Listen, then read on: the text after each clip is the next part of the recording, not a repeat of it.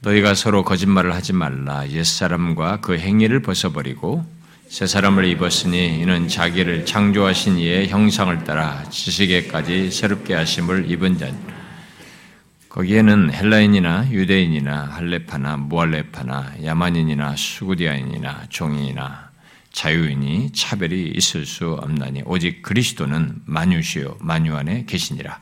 그러므로 너희는 하나님 택하사 거룩하고 사랑받는 자처럼 극률과 자비하사 극률과 권유와 오래 참음을 오니 누가 누구에게 불만이 있거든 서로 용납하여 피차 용서하되 주께서 너희를 용서하신 것 같이 너희도 그리하고 이 모든 것 위에 사랑을 더하라.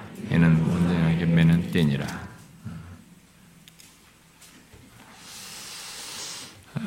우리는 이 시간에 아, 연속적으로 지금 아, 뭐 길지 않는 시리즈입니다만은 타락한 인간의 이 내적 조건의 한 모습으로 오늘날 우리들이 공감대 있게 쓰고 있는 말이죠. 열등감이라고 하는 것, 열등감으로 표현되는 것을 예수 믿는 우리와 연관지어서 살피고 있습니다.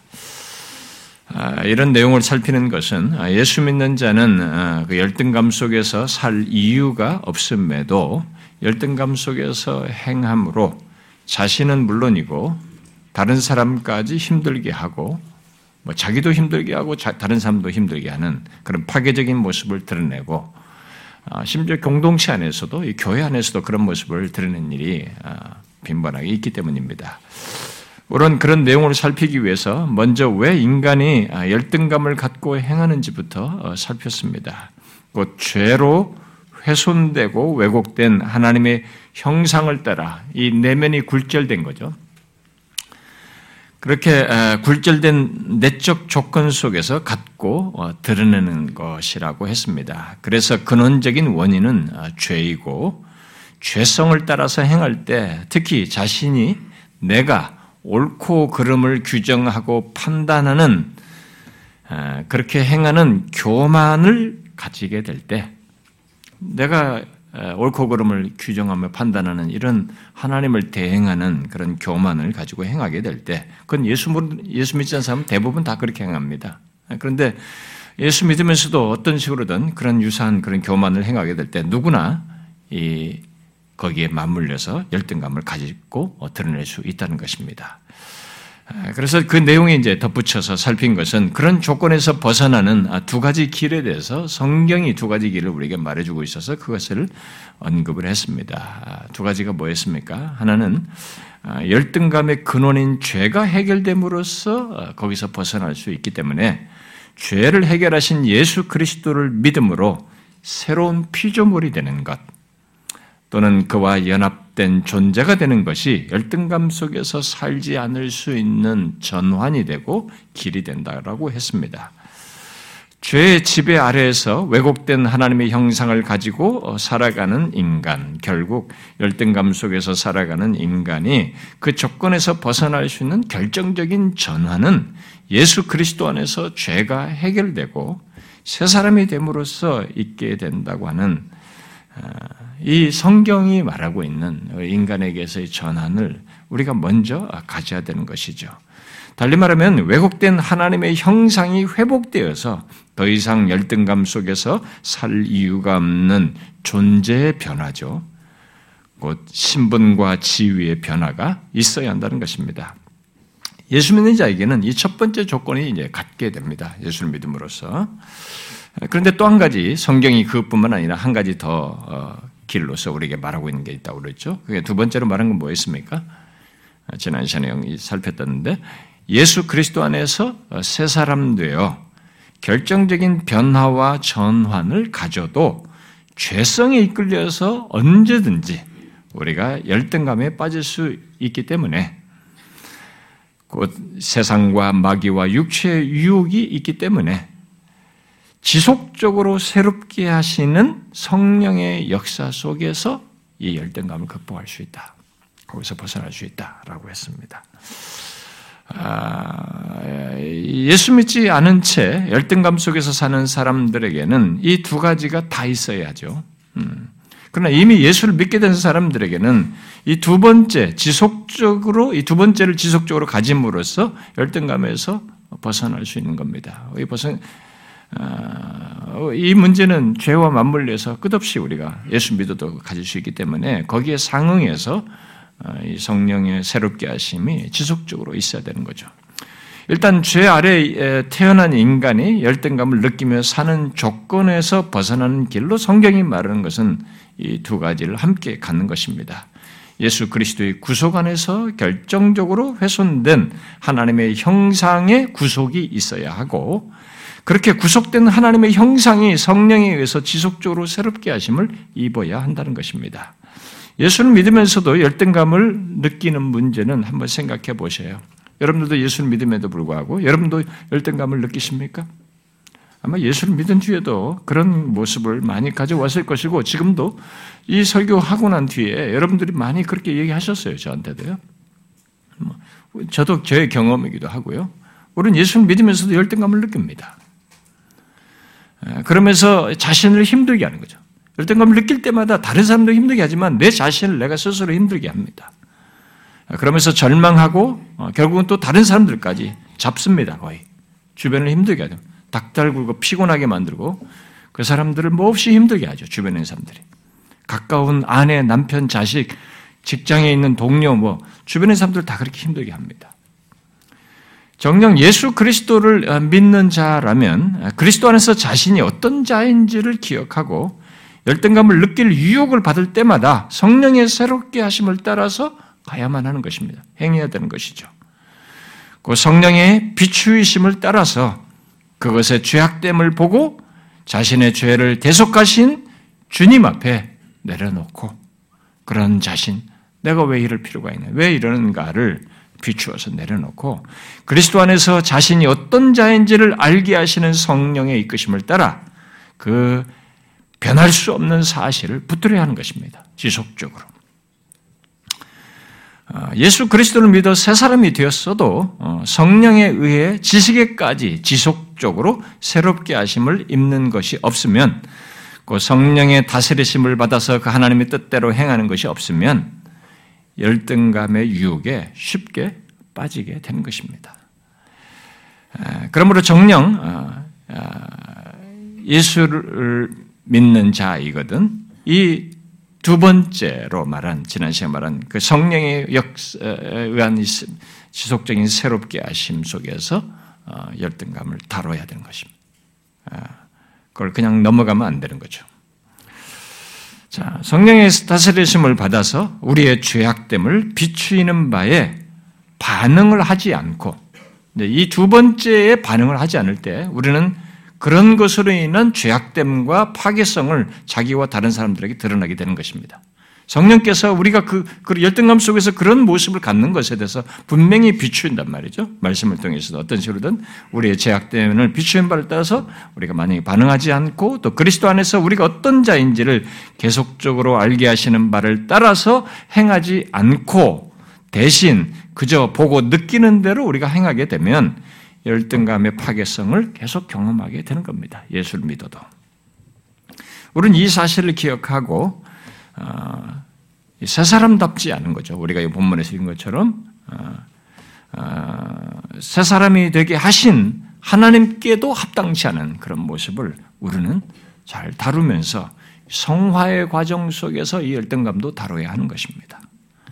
자, 그러면 이제 이 열등감과 관련해서 어, 지난 시간에 살폈던 이런 성령의 새롭게 하시는 사역 속에서 연관지어서 생각해야 할 중요한 사실, 많은 내용이 성령의 새롭게 하심 속에서 열등감을 다루게 하는 내용들이 성경이 많은 걸 말하고 있습니다. 그걸 구체적으로 성령께서 어떻게 하시는지 그런 내용들이 많이 있지만 그런 걸 제가 상세히 다 이 시간에 다룰 생각이 없었기 때문에 그냥 거기에 연관돼서 가장 중요한 한 가지 사실을 어, 연결하고요.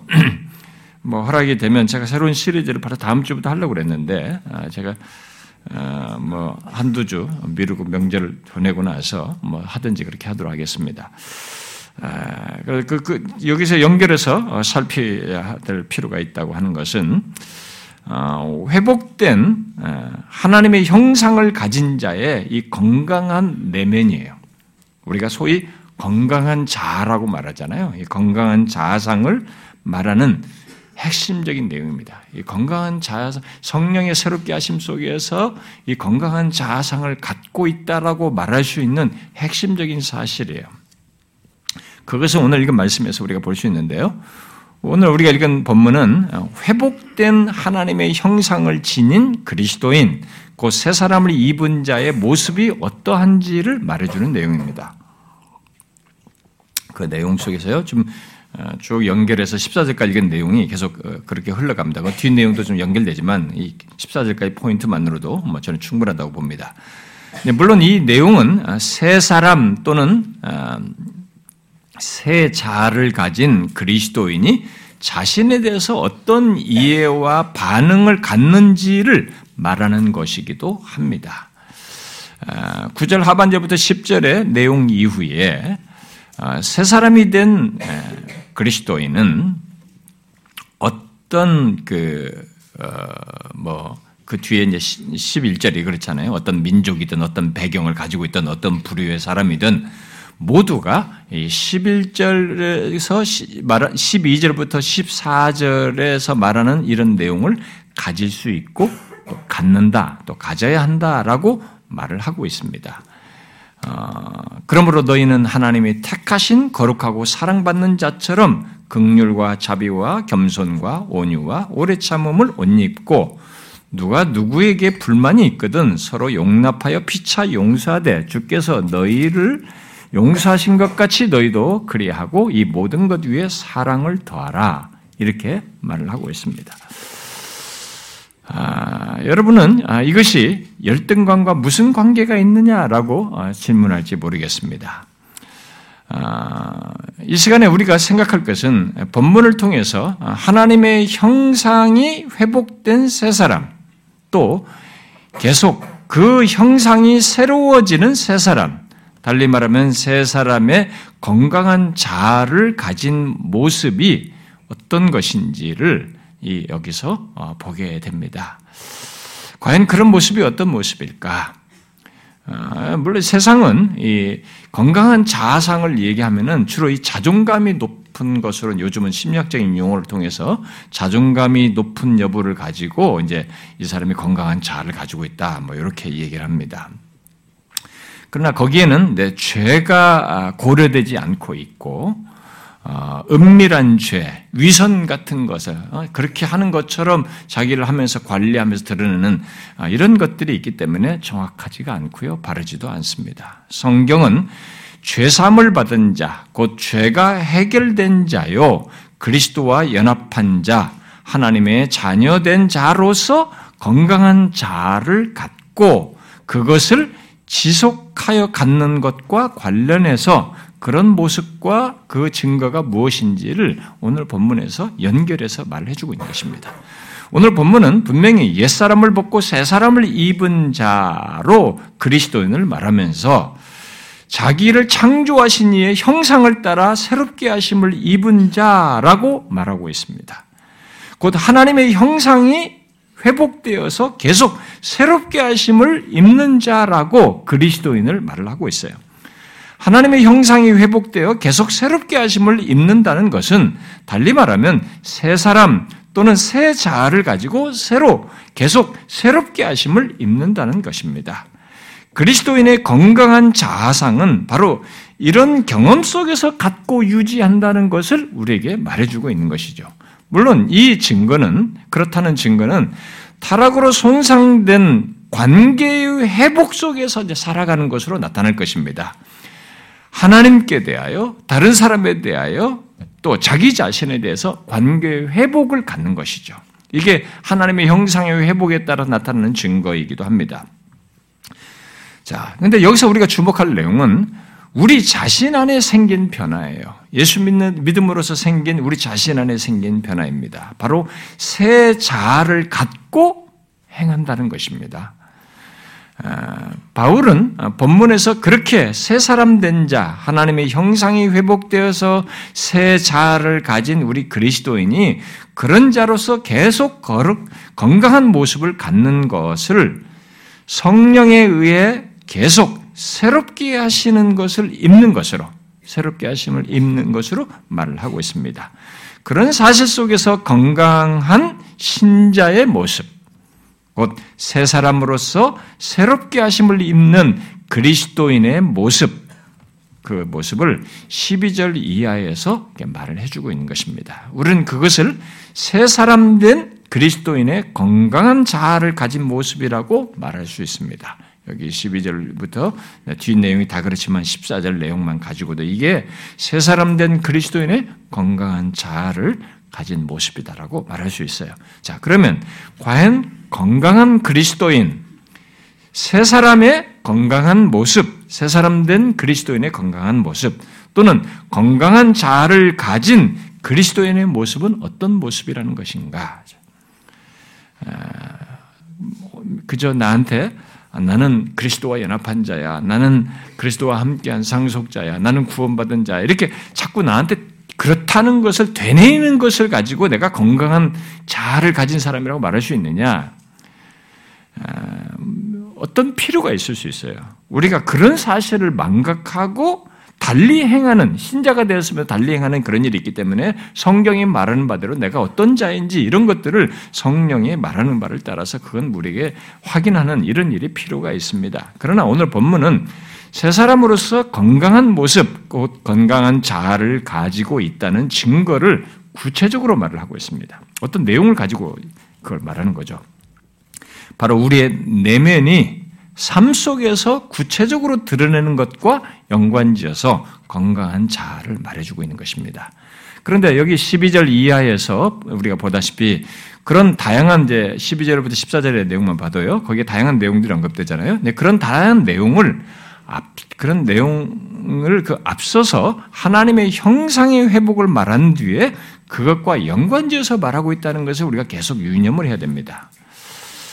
아마 대부분은 우리가 이 여기 12절 이하의 이런 내용을 우리들이 예수 믿는 우리들이 행할 무엇으로 왜냐면 그러므로 이렇게 하라 명령법으로 나왔으니까 성경은 항상 직설법을 말하네. 하나님께서 우리를 위해서 행하신 것을 진술한 다음에 거기에 근거해서 무엇을 하라라고 하는 명령법이 나온단 말이에요. 그래서 지금까지 11절까지가 사실 직설법에 해당하는 것이고 지금 12절부터 명령법으로 나왔단 말이에요. 그러니까 여기 12절부터 14절의 내용을 우리는 아, 우리에게 뭐라고 해, 우리가 행할 것을 말하고 있구나. 그래서 삶의 적용에 대한 내용을 지금 말해주고 있구나라고 배운 바를 따라서 여러분들이 생각을 할 것입니다. 그러나 우리는 이 내용을 계속 9절과 10절에서 말한 내용과 연관지어서 적용적으로 보는 것을 자꾸 같이 해야 됩니다. 그냥 행위적으로만 이 12절, 14절 내용을 보면 안 됩니다. 자, 그럼 뭐예요? 여기서 말하는 게. 바로 타락한 인간 조건에서 회복된 하나님의 형상을 지닌 우리 그리스도인의 모습, 그 새 사람, 새 자아를 가진 그리스도인의 삶으로 말하고 있다는 것입니다. 분명 그리스도인의 적용적인 삶의 내용이고 곧 우리들이 삶으로 가져야 할 내용을 말하고 있습니다만 바울은 이 내용을 12절에 14절의 내용을 회복된 하나님의 형상을 지닌 우리들의 모습 곧 새 사람 된 우리, 새 자아를 가진 우리의 내적 조건과 삶으로 말하고 있다는 것을 기억을 해야 됩니다. 단순히 우리의 삶을 말하지 않고 훼손된, 훼손되고 왜곡된 하나님의 형상을 가졌던 조건에서 하나님의 형상이 회복된 내적 조건을 가진 우리의 모습과 반응을 말하고 있다는 것입니다. 그 사실을 염두에 두고 이 12절부터 14절을 보면 모든 내용이 이렇게 하나로 이렇게 모아져 있어요.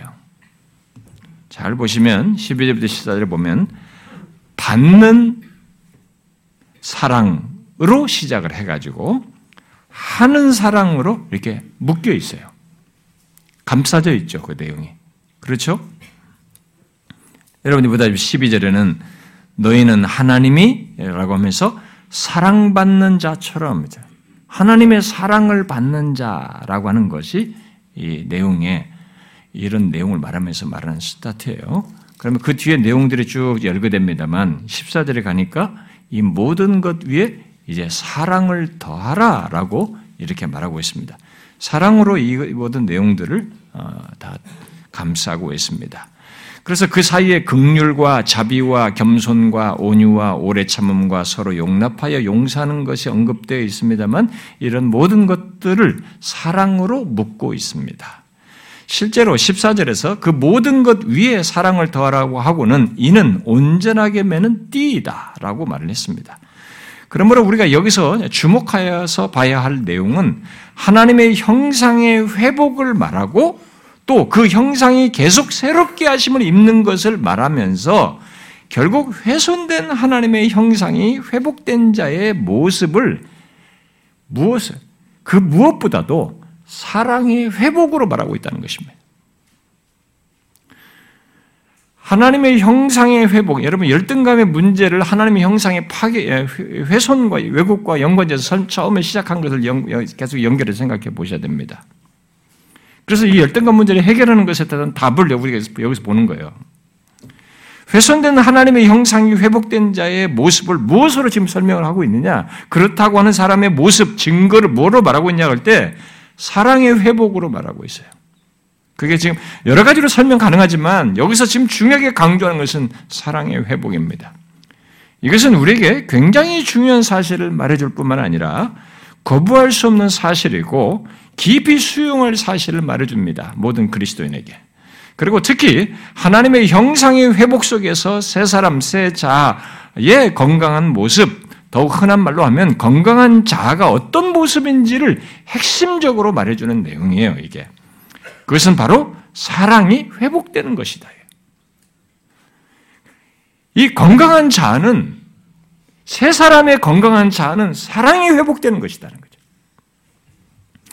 여러분은 하나님의 형상의 회복이 곧 세 사람, 세 자아의 핵심에 사랑의 회복이 있다는 사실을 아십니까?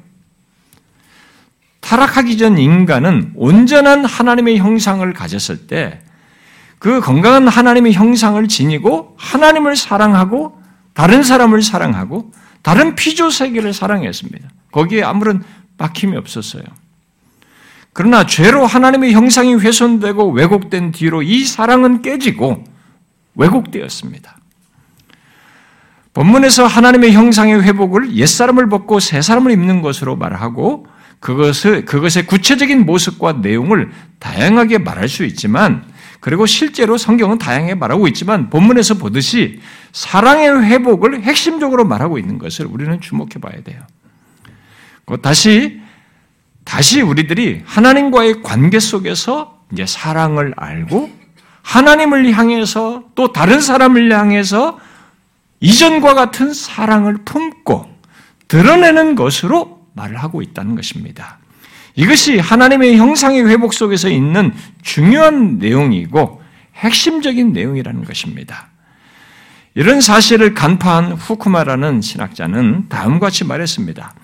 하나님의 형상의 핵심에 있어야 할, 있어야 하는 것은 추론적인 능력이나 결정을 내리는 능력 같은 특성이 아니라 하나님을 향한 사랑과 인간을 향한 사랑이다. 하나님의 형상의 핵심은 사랑임이 분명하다. 이렇게 말했어요. 오늘 본문에서 처음과 끝을 사랑으로 감싸서 말한 내용들을 잘 보시면 모두 사랑이 없이는 할 수 없는 것들이에요. 그야말로 사랑을 알므로써 갖는 것들입니다. 그에 대해서 이런 것과 관련해서는 우리가 유명한 고린도전서 13장이 더 잘 말해줍니다. 고린도전서 13장은 그리스도인의 모든 미덕, 미덕들을 사랑으로 다 묶어요.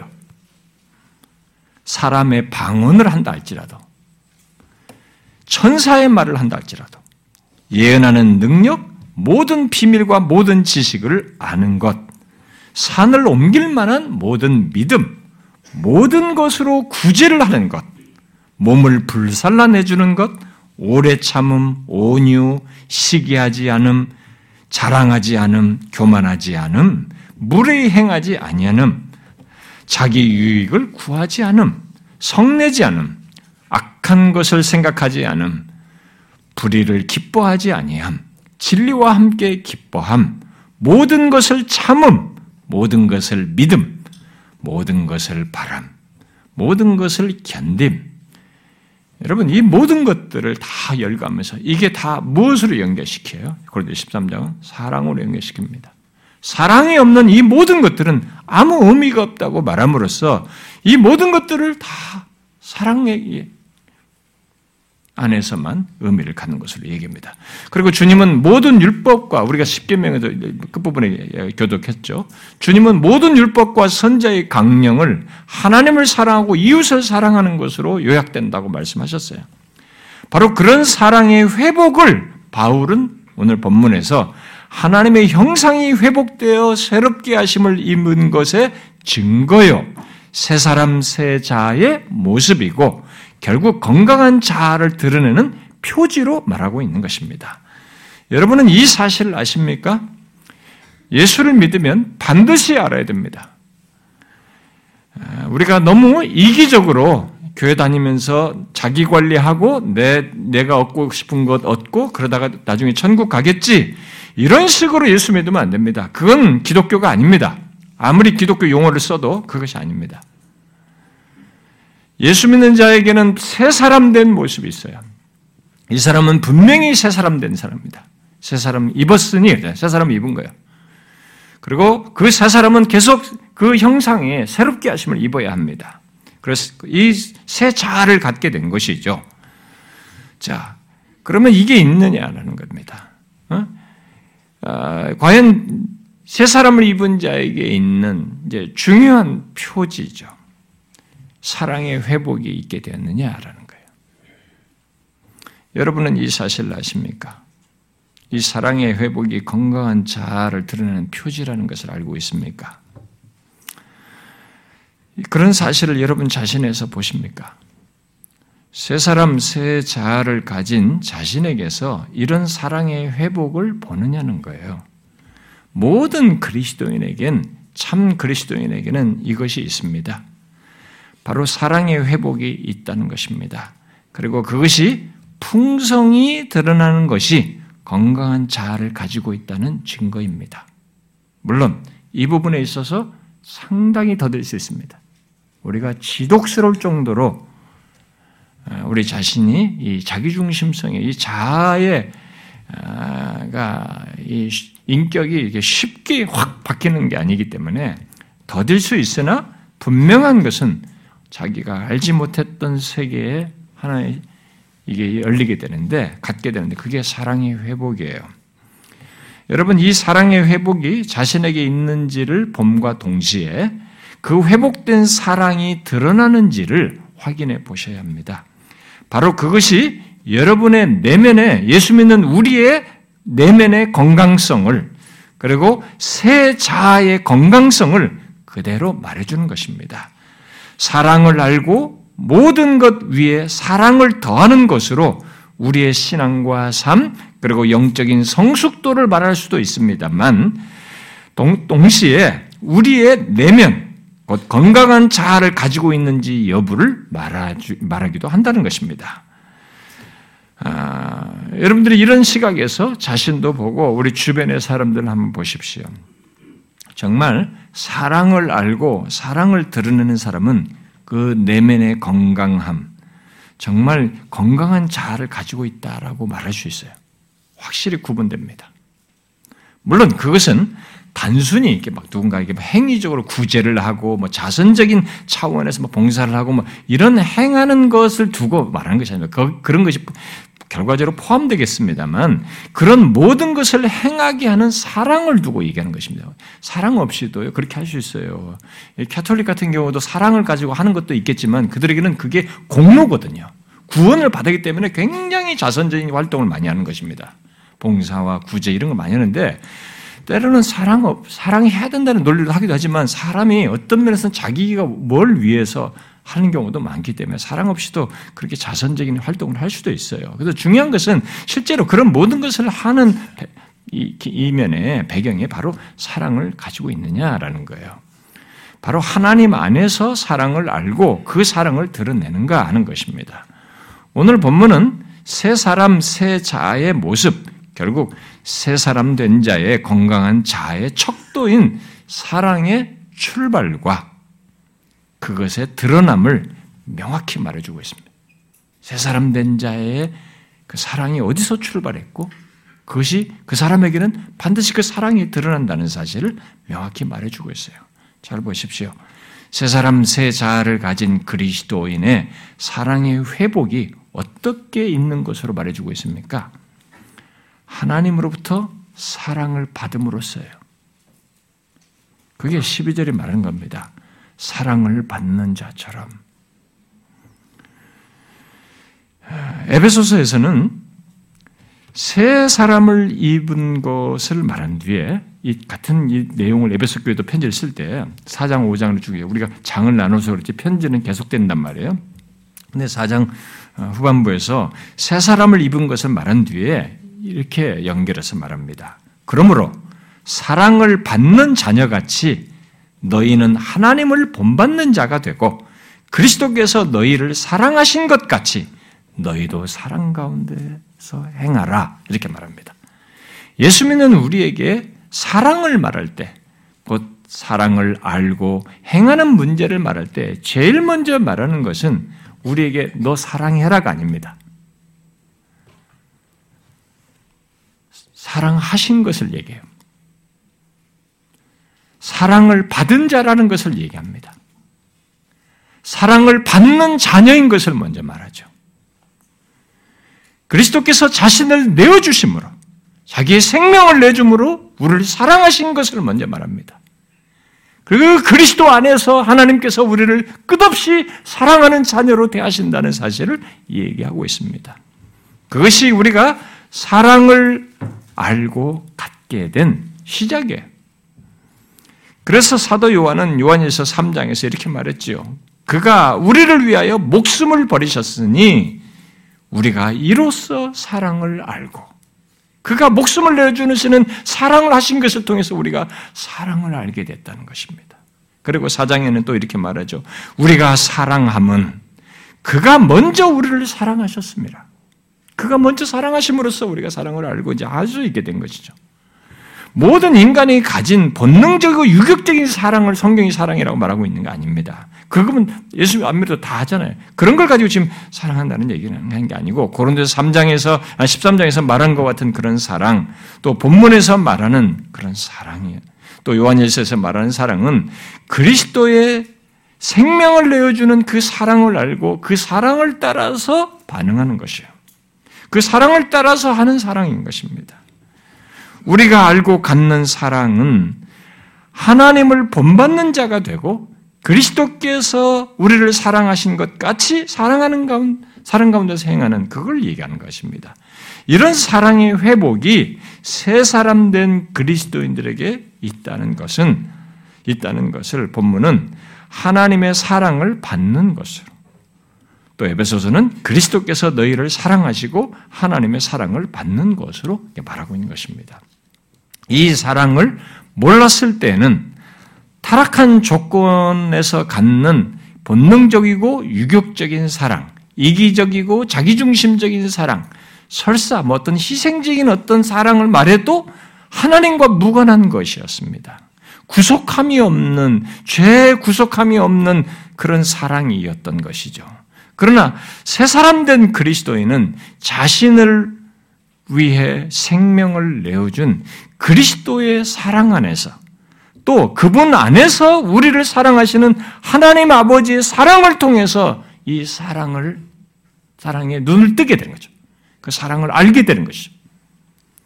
그리고 자신이 받은 사랑, 또 받는 사랑을 통해서 하나님을 본받아 또 그리스도처럼 하나님과 다른 사람을 향해서 사랑의 꿈틀거림을 드리는 거죠.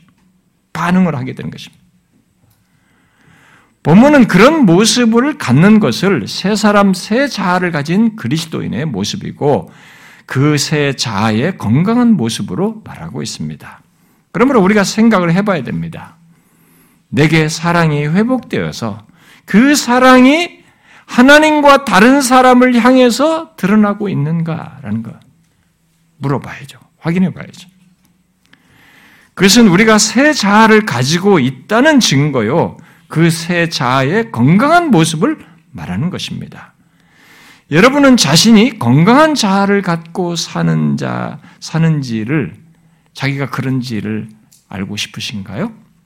아, 내가 건강한 자 가지고 있는지, 어? 지금 그런 모습과 상태를 가지고 있는지 알고 싶은가요?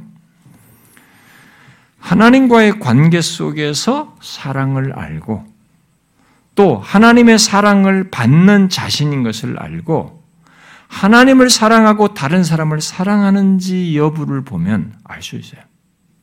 이 부분을 가지고. 여기서 우리가 건강한 자아를 그런 내면을 가지고 있다는 것을 확인할 수 있습니다. 아, 하나님의 형상의 회복을 가지고 얘기하기 때문에 제가 건강한 자아라는 얘기 자꾸 쓰는 겁니다. 새 사람을 새 자아로 후쿠마 같은 사람도 다 쓰는 말인데요. 뭐 현대학자들이 그게 우리가 설명 이해하기 쉬운 단어예요. 새 사람 될 때 새 자아를 이렇게 사랑의 회복으로 말을 하는 거예요. 그래서 건강한 자아를 가지고 있는지 여부를 내가 알 때 그것을 다른 여러 가지로 설명 가능하겠지만은 제일 흔한 것이 가장 핵심적인 것이 사랑이에요. 사랑이 회복되었냐. 하나님께 대하여, 그리고 다른 사람에 대하여. 하나님의 사랑을 받은 그리스도인은 분명히 이 부분에서 이전과 달라지게 되는 것이죠. 자신이 하나님의 사랑을 받는 자녀요, 그리스도 안에, 그리스도 안에 있는 하나님의 사랑에서 끊을 수 없는 자신인 것을 알고 하나님을 사랑하는 일이 자기도 있 게 되고 다른 사람을 사랑하는 것을 새롭게 하게 되는 것입니다. 우리는 그것을 그리스도의 몸인 교회 안에서 먼저 경험하고 실천합니다. 여러분들이 교회 오기 전에 예수 믿기 전에 그 교회 안에서 갖기 이전에 지금 같이 여러분들이 교회 지체들을 이렇게 사랑하고 다른 지체를 위해서 눈물을 흘려보고 그 진실로 그 영혼의 어떤 것을 위해서 마음을 써보는 이런 것이 여러분들에게 없었잖아요. 예수 믿기 전에 없었습니다, 우리에게. 이게 사랑의 회복이에요. 그런데 그게 풍성한 사람이 건강한 자아를 가지고 있는. 그래서 우리는 교회 안에서 함께 보내면서 새 사람 되어 사랑이 회복된 사랑의 회복 속에서 자라가는 그런 모습을 우리가 서로 이렇게 보고 경험하게 되는 거죠. 이전에는 분명히 거칠고 모나고 공격적인 자기 내면을 드러냈던 사람들이 예수 믿기 전에 그러잖아요. 아무리 예수 믿기 전에 이 사람이 이제 교회를 들어와서 예수 믿는다 할지라도 자기를 잘 감추고 이렇게 조용히 드러내지 않고 살짝 왔다가 예배만 드리고 난 예배만 싹 드리고 빠져나가는 사람은 우리가 사실 모르죠. 그건 자기가 스스로 감추고 있으니까. 그런데 이 사람이 진짜 예수를 제대로 믿은 신자가 되어서 일단 교회 안에서 같이 보내면은 결국은 자기를 노출해서 노출하는 거 보면 확실히 우리는 거칠고 모나 있어요. 사회 속에서는 제법 젠틀한 사람인데도 이 하나님의 말씀에 비추어져 내가 죄인인 것을 밝히는 것에서는 상당히 터프한 반응을 보입니다. 아주 거칠고 자존심 상해하고 기분 나빠합니다. 특이한 일이에요. 그래서 여러분 이런 것을 보게 되면 우리가 교회 안에서 이 사람이 사회에서 아무리 잘나고 했어도 하나님의 말씀이 비추인 것을 따라서 자신이 죄인인 것, 자기가 어떤 사람인지를 비추인 것에 대해서 어떻게 반응하는 걸 보면은 우리는 그 사람의 신앙의 성숙도를 볼 수도 있는 것이고 건강한 자아의 모습을 볼 수도 있는 것입니다. 하나님을 사랑하고 이웃을 사랑하는 것에 성숙도가 없기 때문에 건강한 자아의 모습을 안 가지고 있는 거예요. 그래서 어떤 사람이 교회를 아무리 다녀도 항상 말씀에 대해서 반박만 하고 튕겨나가기만 하고 계속 자기 방어만 하고 토를 달고 여기에 대해서 자기가 비추인 걸 계속 싫어하는 사람도 있어요. 그런 것들은 다 그런 모습이에요, 여러분. 건강한 내면을 가지고 있는 것이 아닙니다. 그저 본성적으로 들은 겁니다. 자기를 비추는 것에서 거칠고 모나고 공격적인 자기 내면을 그대로 노출하는 것입니다. 그냥 자기 견해를 말하는 게 아니에요. 그 내면이 그런 것입니다. 그 사람이. 그래서 건강한 자아가 아닙니다, 사실은. 그래서 우리들이 건강한 자아를 엿볼 수 없었던 이제 그런 사람들이 그런데 교회 와서 예수 믿으면서 이제 바뀌잖아요. 하나님의 사랑을 받는 자신을 점점 점점 알아가면서 자신도 하나님과 다른 사람을 사랑하는 일이 자기에게도 이제 나타나기 시작하면서 이 세 자아의 건강성을 갖고 드러내지 않습니까? 어떻게 저 사람이 저렇게 사랑하는 사람을 섬길까? 저렇게 다른 사람을 위해서 사랑하는 마음을 드러낼 수 있을까? 생각 못한 얘기예요. 그 사람이 처음으로 돌아가면 생각 못할 얘기입니다. 생각 못할 일이죠. 그게 이 사람에게 있는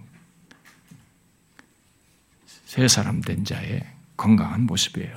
건강한 자아를 드리는 것입니다. 그것이 열등감에서 벗어나게 하는 성령에 의해 새롭게 하심의 내용이에요. 이 사랑으로 그렇게 하는 것이.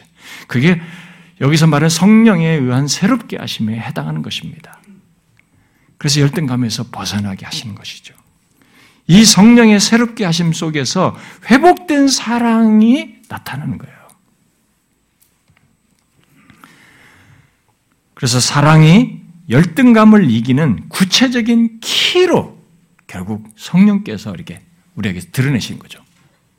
그래서 이 성경을 놓고 보면 열등감을 이기는 구체적인 키가 사랑이라는 것을 성령께서 그 사랑을 통해서 이기게 하신다는 내용을 다른 뭐 겸손 이런 온유 이런 것도 설명하시는데 가장 핵심적인 것은 사랑으로 얘기해요. 저는 어, 자신이 하나님의 사랑을 받는 자인 것을 알고 사랑 안에서 행하는 사람들이 열등감에 쉽게 빠지지 않는 것을 지금껏 봐왔습니다. 확실히 사랑을 아는 자, 사랑으로 충만한 자는 열등감에 쉽게 빠지지도 흔들리지도 않는다는 것입니다. 열등감을 느끼게 할 상황과 유혹은 언제든지 있을 수 있어요. 이 땅을 사는 삶 내내토록 있을 수 있습니다. 끝없이 교만할 수 있는 조건에서 내가 옳고 그름을 판단하며 사는 것 속에서 내면의 굴절된 모습을 우월감과 열등감으로 드러내는 일이 우리는 수없이 있습니다. 또 다른 사람들의 모습과 조건과의 비교 속에서 요 그런 열등감을 느낄 유혹을 받을 수도 있습니다. 그러나 사랑을 아는 자, 그 자신이 어떠한 사랑을 받는지를 아는 자는 그 사랑이 열등감을 이겨요. 열등감에 쉽게 빠지지 않게 합니다. 빠질 여지를 두질 않아요. 자신이 하나님의 사랑하는 자녀요. 어, 그리스도의 어떤 사랑을 받고 지금도 받고 있는지를 알고 자신 또한 모든 것 위에 사랑을 더하며 상황과 대상을 바라보기 때문에 열등감이 낄 수가 없는 거죠. 그래서 사랑을 알고 사랑 안에서 행하는 자는 열등감을 잘 느끼지 않고 건강한 자를 가진 자라고 말할 수 있는 것이죠. 여러분 이것이 우리의 경험 속에 있는 비밀입니다. 예수 믿는 우리들에게. 자신이 어떠한 사랑을 받고 있는지 알고 그 사랑 안에서 행하는 것이 건강한 자아의 증거이고 그 일을 성령께서 우리의 새 사람 된새 자아를 계속 새롭게 하심으로써 갖게 하신 것이죠. 그래서 내가 하나님의 사랑을 받는 자녀라고 하는 것, 이런 사랑을 아는 거죠. 그리스도께서 자신을 내어주시는 생명을 내주는 사랑을 받은 사람이 바로 나라고 하는 것. 그래서 그 그리스도 안에 있는 하나님의 사랑에서 끊을 것이 하나도 없다는 것. 그 사랑을 받는 대상으로 지속되고 있다는 것. 그래서 그 사랑에 나도 반응하는 것. 이게 열등감을 이기는 키예요. 성령께서 그 일을 하시는 거죠. 그렇게 하면서 우리 새롭게 하신 것입니다. 그러므로 받은 사랑, 받는 사랑을 항상 기억하고 또 그 사랑을 더욱 알고 더 나아가서는 그 사랑으로 행해야 하는 것입니다. 본문 말씀대로 모든 것 위에 사랑을 더하는 것입니다. 나의 말과 행동과 삶에서 하나님께 대하여 다른 사람에 대하여 사랑을 풍성히 갖고 행하라는 것입니다. 그는 열등감이 들어올 여지를 두지 않게 되는 것이죠. 하나님으로부터 받은 사랑, 받는 사랑이 크면, 크면 클수록, 예, 크, 크다는 것을 더욱 알면 알수록, 그래서 내 안에 사랑이 풍성해지면 풍성해질수록 또 그 사랑이 나를 통해서 나타나면 나타날수록 우리 안에 열등감에 설 자리가 없게 되는 것입니다. 우리 인간은 이 별것 아닌 것 같은 껍데기는 비슷한데 우리 내면은 쉽지가 않거든요. 이 내면은 정말로 복잡합니다. 그래서 이 모든 마음 하나를 연구하는 종교가 끝없이 나왔고 지금도 마음과 관련해서 모든 산업이 발달, 예? 의학과 심리학 이런 것들에서 사람들을 그것으로 해서 어, 예, 어떤 업이 발달하기도 한 것인데 이 모든 것에서 이 나라는 그런 존재, 인격을 가지고 이 마음으로 설명하는 나라는 존재가 거기에 사랑으로 풍성하면 이렇게 부정적인 것들, 특별히 나에 대해서 회의적이고 부정적이다거나 이 죄악된 것들, 열등감이 끼어들 자리가 없어지는 거예요. 그렇습니다.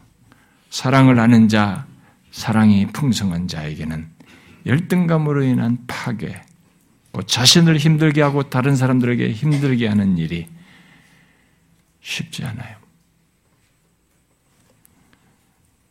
이 놀라운 사실을 우리가 기억해야 됩니다. 사실 제가 누누이 얘기하지만 사랑 얘기를 꺼내는 것은 쉬운 게 아니에요. 아, 사랑은 교회 기독교에서 쉽게 말하는 말이지만 가장 진중하게 말해야 할 내용입니다. 그리고 어렵게 말해야 되고 그리고 이 부분은 사실 그 누구도 이게 어, 마치 자신에게 확실히 그렇게 한 것처럼 말할 수 있는 사람이 없기 때문에 저 같은 설교자는 더 어렵습니다. 제가 이전에도 말했다시피 사랑, 겸손, 온유 이런 성경이 말한 이런 그리스도 안에서 갖는 이런 내용들을 참 우리는 항상 아무리 살아도 살아도 결핍감을 크게 느낍니다. 그러나 이 사랑 얘기를 성경은 우리가 하는 것으로 시작하지 않고 받은 사랑으로 얘기해요. 우리는 너무 큰 사랑을 받는 것이 받았습니다. 하나님의 아들 자신의 생명을 내어주는 사랑을 받은 사람들이 그리스도인이에요. 그리고 지금도 사랑하는 자녀라고 그래요. 그리스도의 사랑에서 끊을 수 없는 사랑을 받고 있는 사람들입니다. 이것이 시작이 되어서 모든 것 위에 그 사랑에 대한 반응으로 사랑을 더할 때, 그래서 이런 사랑이 나에게 실제적으로 풍성해질수록 우리는 우리 자신에 대해서 부정적인 것에 빠지지 않습니다.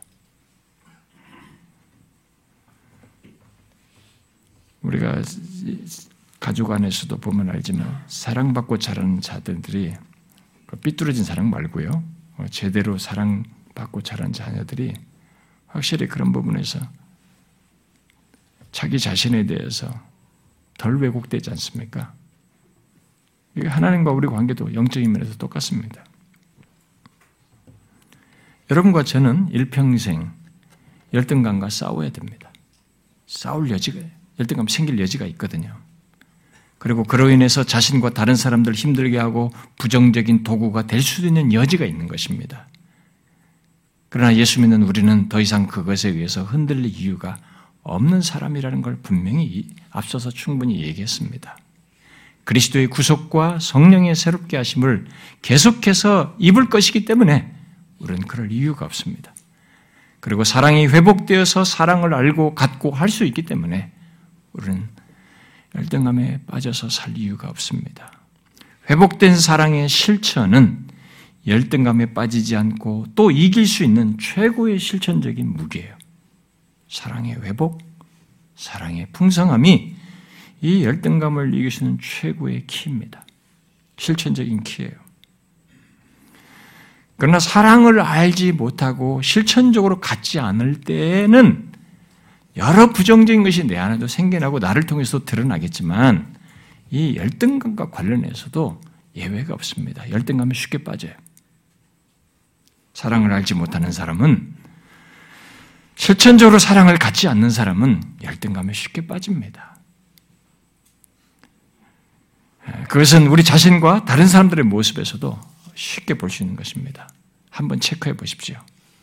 사랑이 없는 사람, 자신에게 사랑이 없는 것이 열등감과 아무 상관이 없을 것 같은데도 불구하고 열등감은 쉽게 빠집니다. 여러분 열등감과 사랑이 무슨 관계가 있어 보여요? 별로 관계가 없어 보일 것 같습니다만 아니에요. 깊은 관련이 있습니다. 왜 그렇겠어요? 사랑을 알지 못하는 사람, 그 사랑을 알지 못하거나 사랑받은 것을 모르는 사람은 일단 자기 자신에 대해서 불만을 갖고 자신을 부정적으로 보기 때문에 자연스럽게 갖는 것이죠. 그는 보통 다른 사람과의 관계나 자신의 삶의 조건이나 자기 자신에 대해서 불만족해 하면서 불만을 드러내는 거죠. 바로 열등감 속에서 그렇게 하는 것입니다. 사랑을 모르고 사랑이 없으면 오래 참는 것도 온유도 안 되고 오히려 교만이 행하는 가운데 그것에 깊이 연결된 교만에 깊이 연결된 열등감을 노출하게 되는 것입니다. 이런 맥락에서 자신 안에 사랑의 회복과 나타남이 있는지를 보십시오. 전혀 연관성이 없어 보이는 열등감이 내가 사랑을 알고 갖고 행하는 것과 밀접하게 관련되어 있다는 것을 확인할 수 있을 것입니다. 자기를 못 보길 것 같으면 주변의 사람들이라도 한번 보면 되잖아요. 주변에 자기는 대체적으로 관대하기 때문에 내가 그런지는 잘 못 볼 수 있어요. 그러면 주변에 사람을 보세요. 주변 보면 그게 사실인 걸 볼 수가 있습니다. 정도 차이가 있겠습니다만은 그것이 사실인 것을 확인할 수 있을 것입니다. 그러므로 여러분 열등감 속에서 신앙까지도 열등감에 깊이 빠지면요, 막 신앙까지도 내어버릴 듯한 모습으로 막 그렇게 어? 자기에 대해서 이렇게 깊이 나락으로 빠지는 이런 사람들도 있는데 그런 우리들의 이 경험 세계 속에서 세 사람의 이 건강한 자아를 가진 그 그리스도인으로 살기 위해서 자신이 받은 사랑, 또 지금 받는 사랑을 기억하고 자신의 삶의 모든 것에 사랑을 더하십시오. 여러분, 저는 어려운 설교를 전도하는 겁니다. 왜냐하면 저도 결핍이 많거든요, 이 부분에 있어. 모든 것에 사랑을 더하십시오. 받은 사랑을 따라 곧 그리스도께서 자기를 내어주신 사랑을 따라 자신도 사랑하라는 것입니다. 그런 삶에 익숙하고 그것이 자신의 일상의 삶일 때 열등감은 끼어들 자리를 없게 갖지 못하는 것입니다. 열등감의 유혹이 끝없이 있을 앞으로의 삶에서 그런 신자로 살 수 있기를 바랍니다. 성령으로 건강한 자, 성령께서 이 사랑을 통해서 우리가 채워짐을 통해서 넘친 풍성함을 통해서 건강한 자아를 갖게 하시는 이 새롭게 하심을 지속적으로 입어서 건강한 자아를 가진 신자로 살 수 있기를 바랍니다. 여러분, 제가 여러분들이 저한테 이 뜻하지 않게 이 열등감에 대한 설교를 했을 때 여러분들 중에 많은 사람이 저한테 열등감에 자기가 이런 것에 대해서 그런 것도 자각지도 못하고 이렇게 하면서 살아왔다고 얘기하셨어요. 지금까지 예수 믿으면서 우리는 그렇게 했습니다. 우리는 그렇습니다. 이게 죄인지도 죄성과 연관된지도 모르고 했습니다. 그런데 그게 지금까지 남들에게 어떻게 해가 됐는지도 생각지도 않았습니다. 그냥 싫었고 내가 느낀 게 있었고 내 생각이 그랬다는 것으로만 생각했습니다. 그러나 그렇지 않고 잘 보니 열등감이 깊이 관련되어 있었어요. 그것은 그냥 방치하는 게 아닙니다. 다뤄야 됩니다. 그리스도께서 우리를 어떻게 바꿨는지, 십자가에서 우리를 대속하여 어떤 자로 바꿨는지, 어떤 사랑을 나타내셨고 지금도 어떤 사랑을 하시는지를 그런 자인 것부터 시작해서 알게 된 사랑을 드러내십시오. 제일 첫 번째 이 실천 필드가 이 장이 교회예요. 여기서부터 경험해야 돼요. 여기서부터 이 성경이 말한 사랑을 경험하고 드러내지 못하는 사람은 밖에서도 안 됩니다. 그건 위선이에요. 하는 것 같은 것이죠. 사람들에게 잘 보이고 사람들에게 인정받으려고 하는 것이죠. 진정성이 없는 것입니다. 그래서 교회 안에서 참된 사랑의 실천이 없는 사람들은 사랑의 실천, 회복의 여부도 더딘 것입니다. 아, 회복의 나타남도 더딘 거죠. 사랑하는 지체 여러분, 예수를 정확하게 믿는 것입니다. 우리 예수 믿는 우리는 너무 큰 복을 그리스도 안에서 받았습니다. 이 복이 제대로 못 드러나는 거죠. 오히려 내가 그걸 막고 방해하는 그런 사람으로 이렇게 드러내는 거죠. 이런 열등감 같은 걸 통해서. 그렇지 않습니다. 우리가 받은 사랑은 한없이 큽니다. 우리는 그걸 드러내는 거죠. 근데 이게 나에게도 유익이 된다는 거예요. 열등감에 빠지지 않고 건강한 자아를 가지고 살 수 있게 한다는 거죠. 이런 은혜와 복을 함께 경험하면서 자기 자신에게도 영적인 성숙과 자람, 성화도 있을 뿐만 아니라 다른 지체, 다른 사람들을 세우는 그런 일이 있을 수 있기를 바랍니다. 기도합시다.